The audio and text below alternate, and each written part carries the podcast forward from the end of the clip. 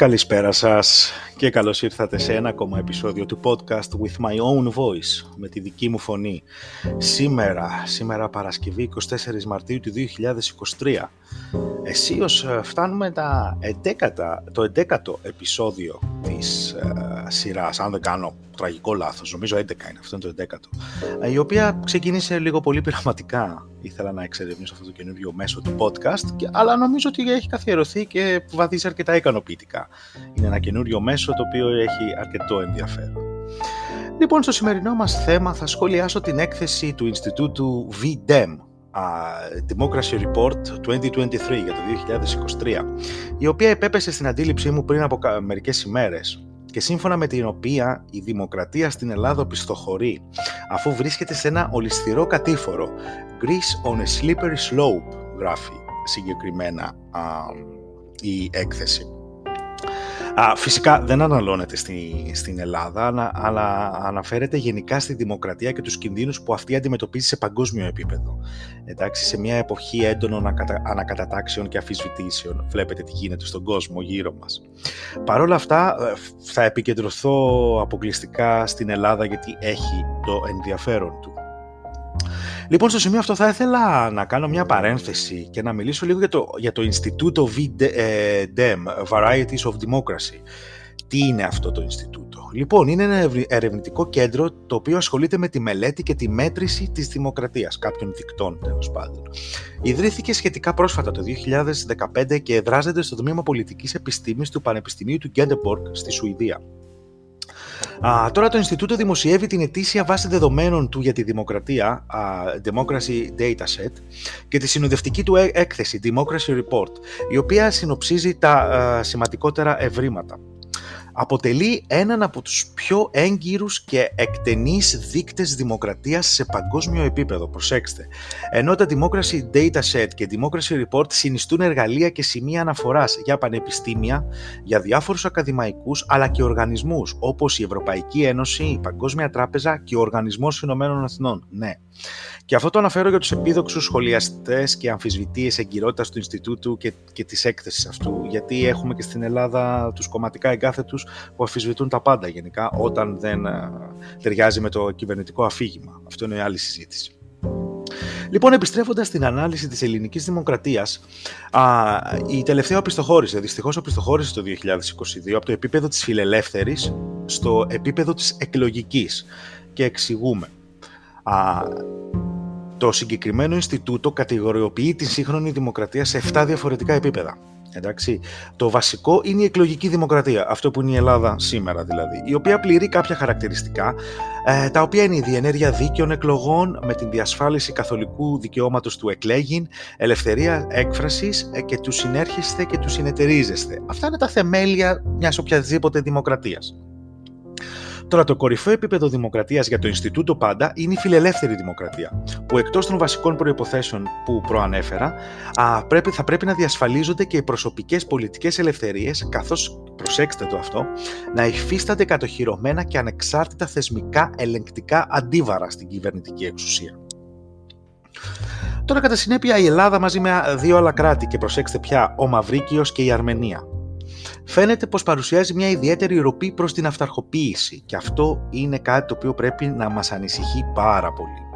Η, επιστοχω... η οπισθοχώρηση στην περίπτωση της Ελλάδας αναφέρεται στην προοδευτική υπονόμευση των θεσμικών αντιβάρων, τα λεγόμενα institutional check and balances, τα έχετε ακούσει πολλές φορές φαντάζομαι για το αμερικάνικο σύστημα, για την αμερικάνικη δημοκρατία, τα οποία ελέγχουν την εκτελεστική εξουσία και είναι, ένα θεμελιώδη, και είναι θεμελιώδη στην φιλελεύθερη δημοκρατία. Εκεί έχουμε πρόβλημα. Η Ελλάδα έχει πρόβλημα. Στο πλαίσιο αυτό, η νομοθετική και σε μικρότερο βαθμό η δικαστική εξουσία, σύμφωνα πάντα με την έκθεση, έχουν αποδυναμωθεί στην Ελλάδα τα τελευταία χρόνια, μεταξύ 2017 και 2022. Το σκάνδαλο των υποκλοπών με τις τεράστιες καθυστερήσεις στη διαλεύκανσή του, το οποίο δεν τιμά καθόλου την ελληνική δικαιοσύνη και την Ελλάδα γενικά. Και η συγκέντρωση υπερεξουσιών στην εκτελεστική εξουσία είναι γνωστός ο νόμος για το επιτελικό κράτος, το οποίο είδατε πώς κατέρευσε με το τραγικό δυστύχημα στα Τέμπη, έτσι. Κατέρευσε με πάταγο. Όποιο και αν είναι το αφήγημα. Α, αυτά είναι παράμετροι στην πορεία διολύστηση της ελληνικής δημοκρατίας, της ποιότητας της ελληνικής δημοκρατίας. Παράλληλα, υπάρχουν και άλλες εξελίξεις που ρίχνουν και αυτές το βάρος τους στη διολύστηση αυτή, σε αυτή την κατρακύλα μάλλον. Α, και πιο συγκεκριμένα η παρενόχληση δημοσιογράφων και η χρηματοδότηση από την κυβέρνηση φιλικών σε αυτήν μέσων ενημέρωσης. Εδώ θέλω να υπενθυμίσω ότι η Ελλάδα βρίσκεται στην τελευταία θέση όσον αφορά τον δίκτυο ελευθερίας του τύπου της Ευρωπαϊκής Ένωσης και πώς θα μπορούσε να γίνει αλλιώς, έτσι, από τη στιγμή που η ΕΕΠ, η ΕΡΤ και το ΑΠΕ, το Αθηναϊκό Μακεδονικό Πρακτορείο Ειδήσεων, υπάγονται απευθείας στον Πρωθυπουργό και όχι μόνο, έτσι. Επίσης, όλοι όσοι γνωρίζουν την ελληνική πραγματικότητα και φυσικά δεν αναφέρομαι σε κανέναν κομματικό στρατό, οποιοδήποτε χρώματος, αλλά στους υγιώς σκεπτόμενους πολίτες, ξέρουν καλά πως η εκτελεστική εξουσία βάζει εμπόδια στην ανεξάρτητη δημοσιογραφική έρευνα στην Ελλάδα τα τελευταία χρόνια. Και ότι η κριτική δημοσιογραφία προς την κυβέρνηση έχει οπισθοχωρήσει, εγώ θα το χαρακτήριζα σε ασύλληπτα επίπεδα για δυτικό ευρωπαϊκό κράτος τα τελευταία πολλά χρόνια.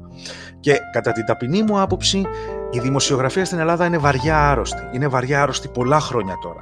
Ευτυχώς που υπάρχουν κάποιες φωτεινές εξαιρέσεις, δεν θέλω το τσουβάλιασμα, α, αλλά ο κανόνας δυστυχώς είναι μια ομή κυβερνητική προπαγάνδα που προσπαθεί να κάνει το άσπρο μαύρο και να παίζει με την νοημοσύνη μας. Παράλληλα, ένας άλλος τομέας που βρίσκεται σε ραγδαία άνοδο είναι η κρατική και αστυνομική καταστολή παύλα βία. Εντάξει. Χαρακτηριστικό παράδειγμα είναι οι πρόσφατες ειρηνικές σε μεγάλο βαθμό διαδηλώσεις που έγιναν σε μεγάλες πόλεις, κυρίως Αθήνα και Θεσσαλονίκη, λόγω του δυστυχήματος των τεμπών. Και τις πολλές φορές απρόκλητης και υπέρμετρης αστυνομικής ή παρακρατικής βίας. Είδατε όλοι τα βιντεάκια, είδατε όλε τις φωτογραφίες, καταλαβαίνετε πάρα πολύ καλά τι εννοώ. Εντάξει. Πέρα από οποιαδήποτε κομματική παροπίδα. Εντάξει.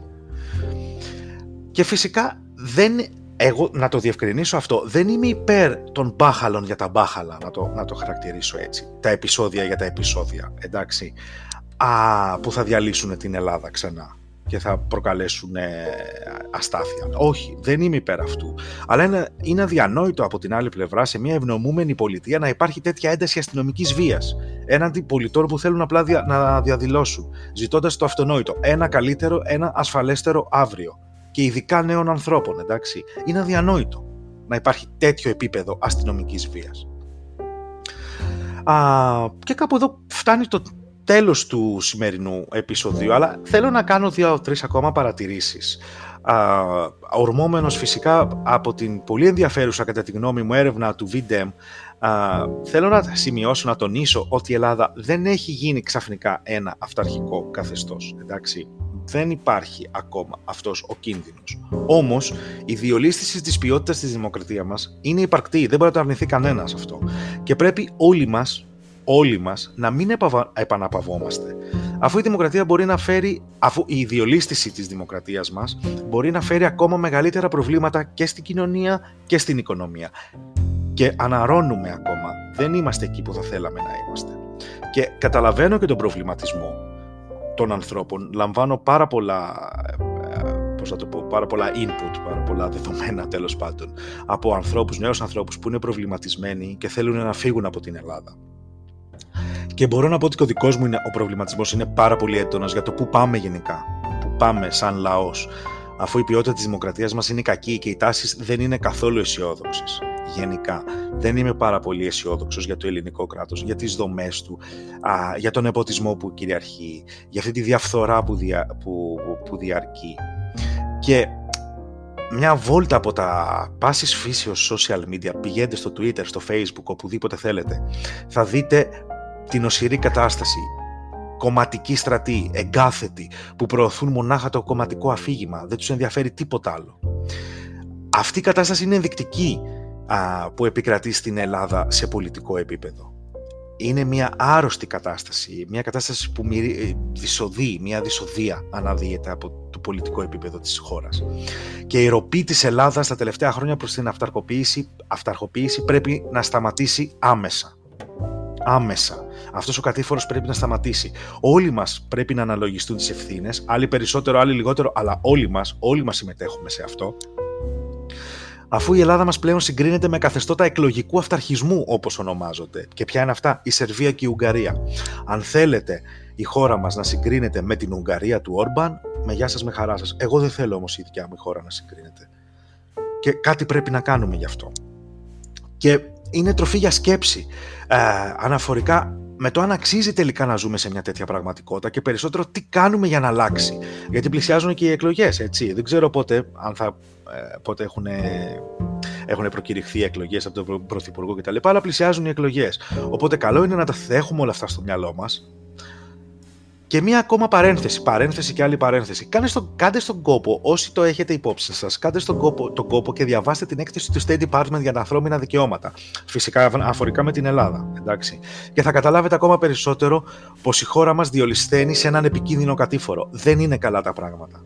Δεν είναι καθόλου τα, καλά τα πράγματα στο εσωτερικό της Ελλάδας. Και η κυβέρνηση, οι πολιτικές δυνάμεις, όλη η κοινωνία πρέπει να αλλάξει τακτική πρέπει να, να αλλάξουμε τακτική γιατί αυτή η κατάσταση δεν μπορεί να συνεχιστεί.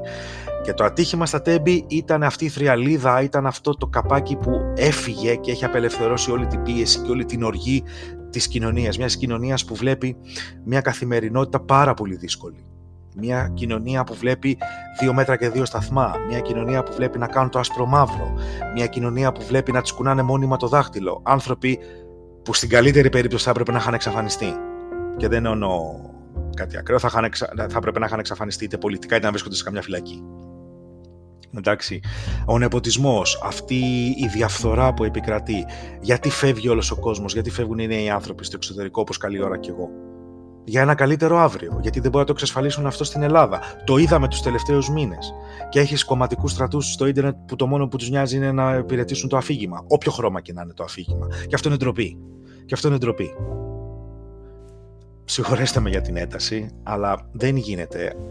Θέλω να σκέφτομαι τον εαυτό μου ένα ε, πώς να το θέσω, έναν όχι αποστασιοποιημένο, έναν ενεργό πολίτη, ο οποίος δεν ανήκει σε οποιοδήποτε πολιτικό χώρο. Μου αρέσει να είμαι με την Ελλάδα και όποιο είναι το καλύτερο για τους Έλληνες και την προκοπή αυτού του, αυτού του λαού. Έχουμε και εμείς τις ευθύνες μας. Δεν φταίει ένα προσδιορίστο σύστημα το οποίο είναι στον αέρα. Το σύστημα το διαμορφώνουμε εμείς. Οπότε είναι στο χέρι μας. Μπορούμε να κάνουμε πάρα πολλά.